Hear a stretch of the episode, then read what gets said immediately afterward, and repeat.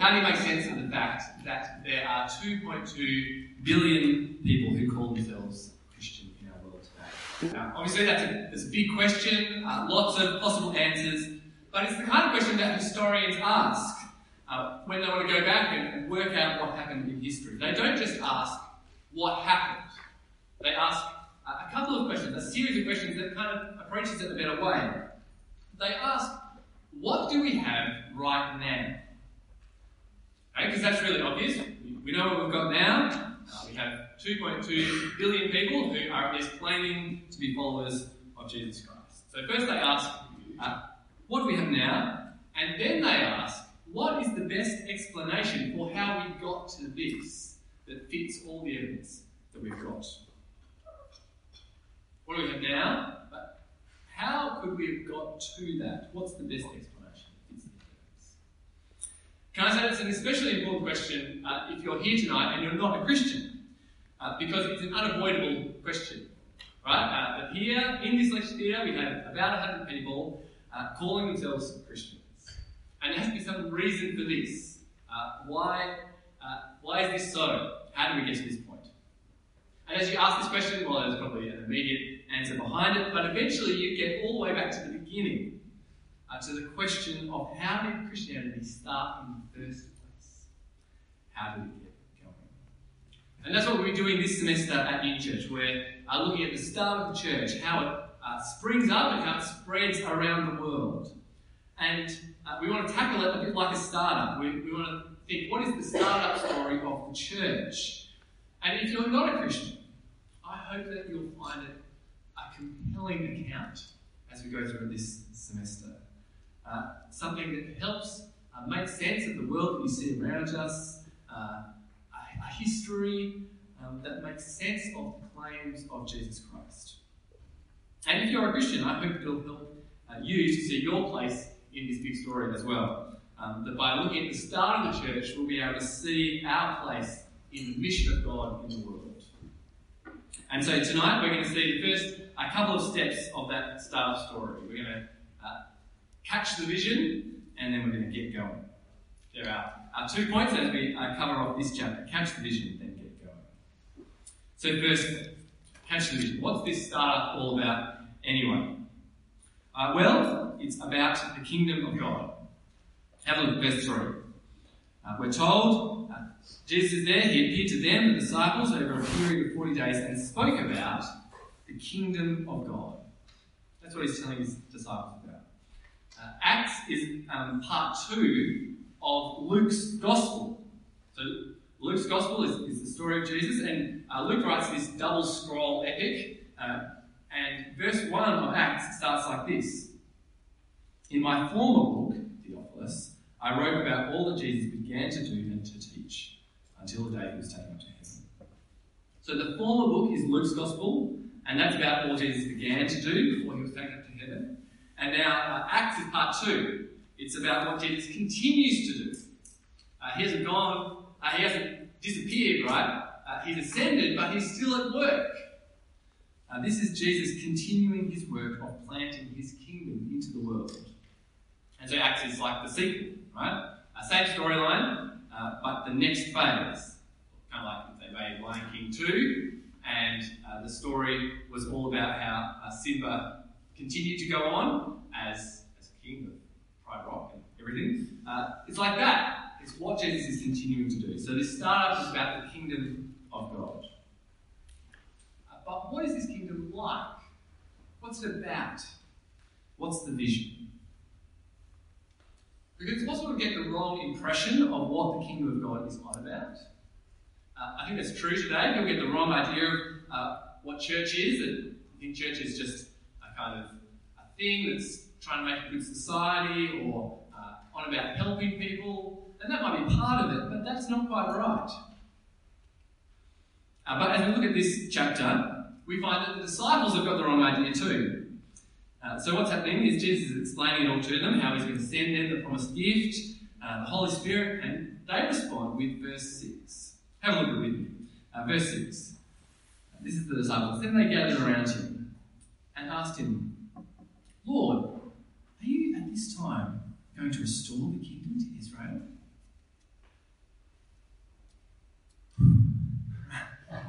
guys, guys, you don't get it, right? They don't get it. Um, John Calvin writes about this verse. He says, There are as many errors in this question as words. and he's not even joking, right? The whole thing is wrong.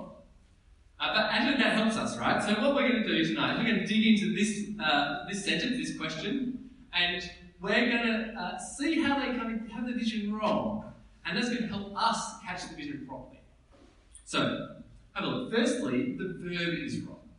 Restore. Uh, they're thinking God's going to come and re-establish the political kingdom of Israel. That's what they mean by restore. That's what they've got in mind. They think, ah, oh, are you going to bring back King David times? Make Israel great again? That kind of thing. uh, but it's not that. Catch the vision. It's not a political kingdom, it's a spiritual kingdom. Not a political kingdom, a spiritual kingdom. Have a look at the vision statement of verse 8. Jesus says, uh, in answer to this question, he says, But you will receive power when the Holy Spirit comes on you, and you will be my witnesses. So it's going to be a spiritual kingdom. That the Holy Spirit comes and is going to work through the disciples to bring people back to God. And the, disciples are going to go out and they're going to be witnesses. They're going to tell people about everything that Jesus did, and uh, they're going to call on people to trust Jesus as their Lord, not uh, ruler over a nation, but ruler over them, over their hearts. Their Saviour, the Lord of their lives. It's not a political kingdom, it's a spiritual kingdom. Jesus will rule in people. The disciples get it wrong. But I think we make the same kind of mistakes too. Uh, we don't often equate Australia with God's kingdom uh, and mess them up. But I think we still get sucked into thinking about God's kingdom in worldly terms.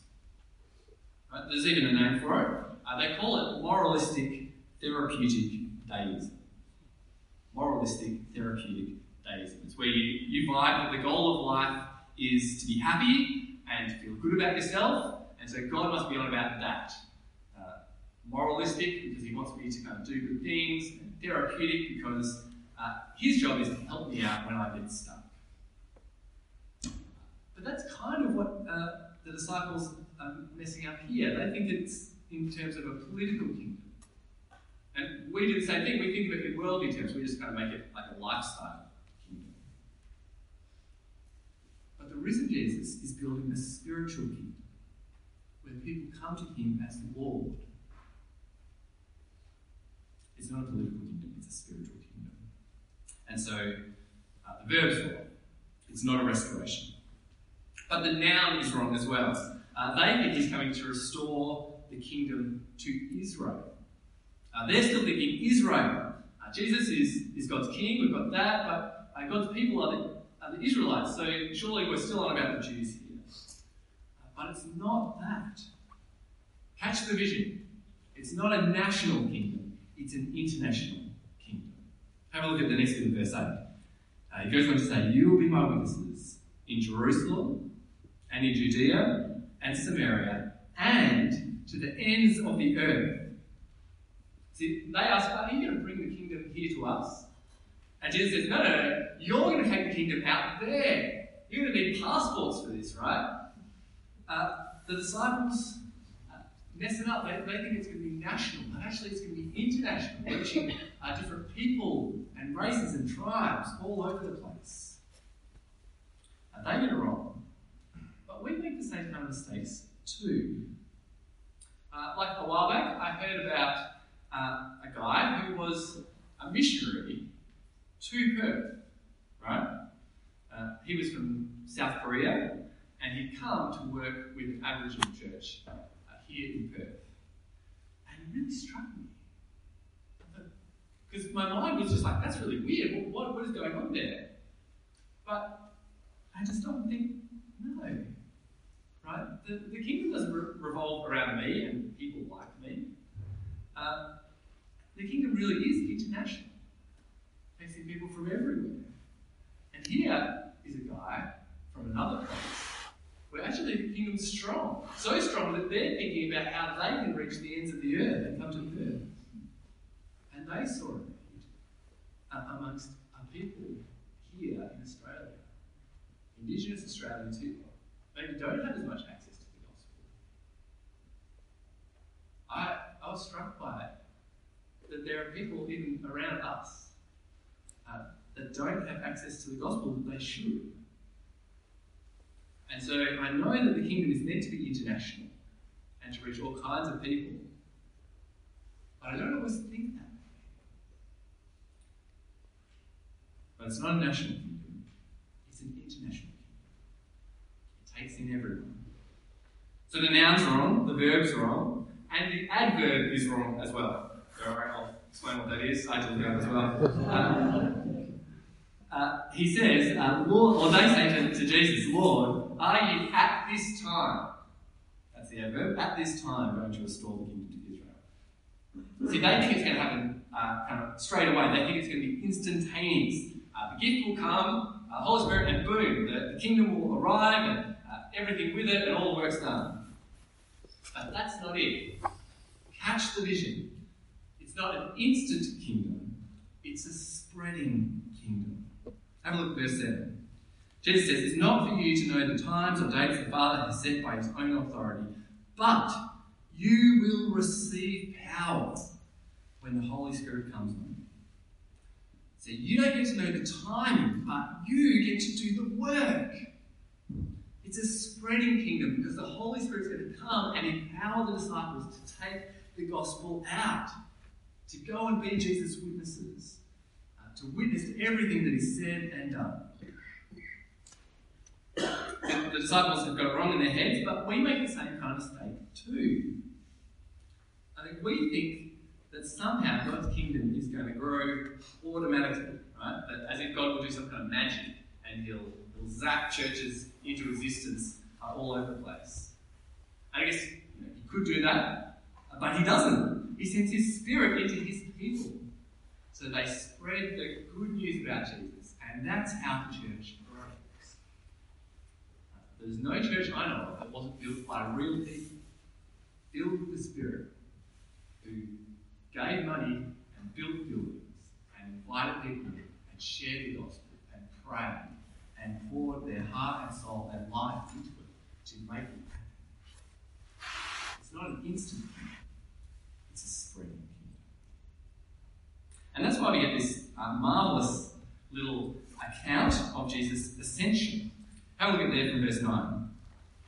After he said this, uh, he was taken up before their very eyes, and a cloud hid him from their sight.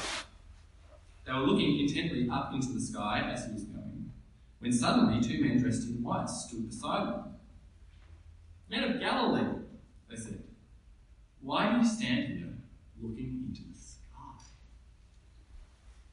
Now, I don't know why, but as I read that in my head, at least, I, the, the voice is like a, an ochre bloke, some, some kind of Aussie, saying, Mate, what are you doing there? Looking into the sky like a fish.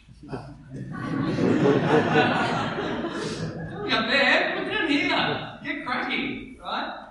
Uh, here's where the action is. Get started. And that's the second half of this passage. The, the first half, uh, it's kind of about the vision, the big picture of, of what is going on, the, the, spreading of the gospel to the ends of the earth. Uh, but now, uh, the call is to get going. And to their credit, they do. They get started. Uh, they get going. Have a look at uh, what they do. They they get going on the spiritual kingdom. They go to Jerusalem, just like Jesus said. They obey King Jesus and they pray. Uh, a spiritual kingdom has to have prayer as its currency. Uh, nothing happens without it. It saturates everything. You want to get going in uh, serving the kingdom of Jesus, you pray. That's what you do. Uh, prayer isn't just like break glass in case of emergency, like in exam time for Christians. It's, it's how you get going in building the kingdom. Because it's a spiritual kingdom. You pray for God to change people spiritually. so they listen to Jesus, they pray, and then they pick a name out of a hat. Um, not quite, but you, that's the kind of first thing they do. Uh, they work out who's going to replace uh, Judas. And it's really important. They see that the whole uh, Judas experience was part of God's plan. This wasn't uh, somehow uh, things getting all messed up. This is scripture had to be fulfilled, Peter said. And so now they see in scripture the need for a replacement. But look at the criteria, it's really important. Uh, verse 21. Therefore, it is necessary to choose one of the men who've been with us the whole time Jesus was living among us, beginning from John's baptism to the time when Jesus was taken up from us. For one of these must become a witness with us of his resurrection. See, they're learning, aren't they? They're doing well. Remember the vision statement from verse 8. Jesus says, You will be my witnesses in Jerusalem, Judea, Samaria, and to the ends of the earth.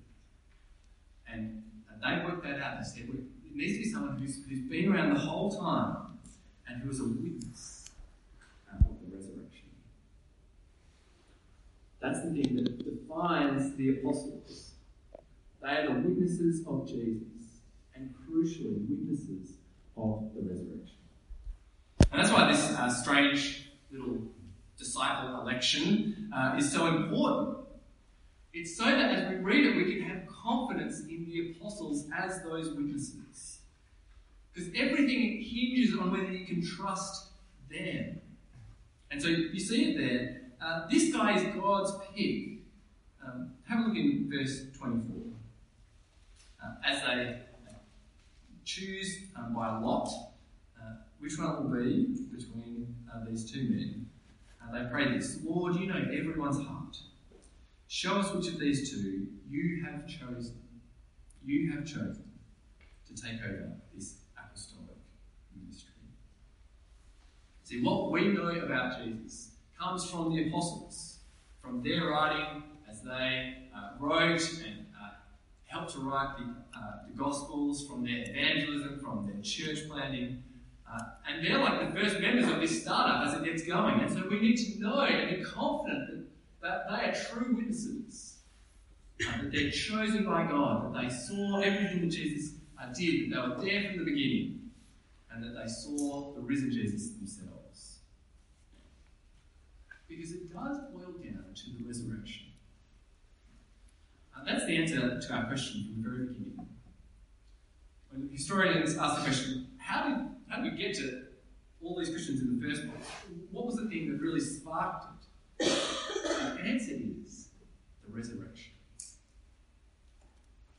That Jesus was raised, that people saw that, saw him, and went out and spread that message.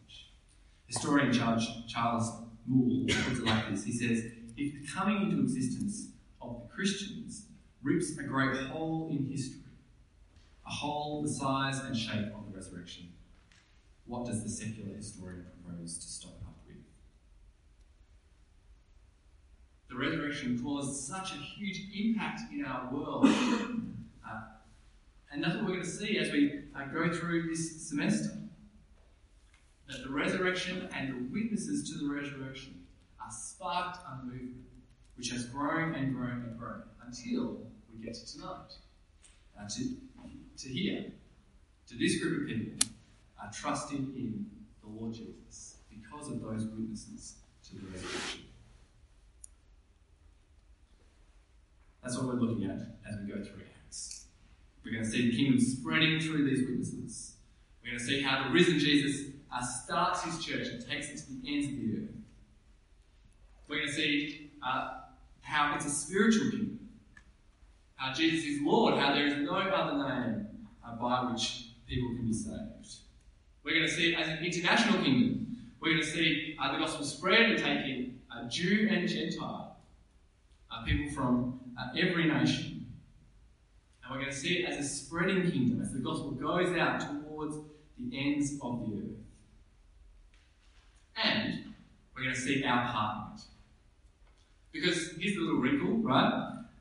Acts doesn't finish at the ends of the earth. Uh, it, finishes in chapter 28 in Rome. And really, that's kind of the opposite, right? Uh, Rome is the center of the world. It's definitely on the ends of the earth. And I think the point is that the ends of the earth is still up for grabs, right? Uh, that, that's still happening. There's a church planting network that call themselves uh, the Acts 29 network.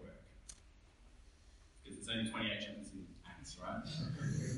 And I don't know that much about them, but that's a killer name, right? it's so good because what they've got, they picked up the idea that the next phase of this spreading kingdom is going to be up to us. It's going to be up to us as we catch the vision for Jesus as Lord of our world get going telling people about all that He uh, said and did, about His resurrection power and His rule over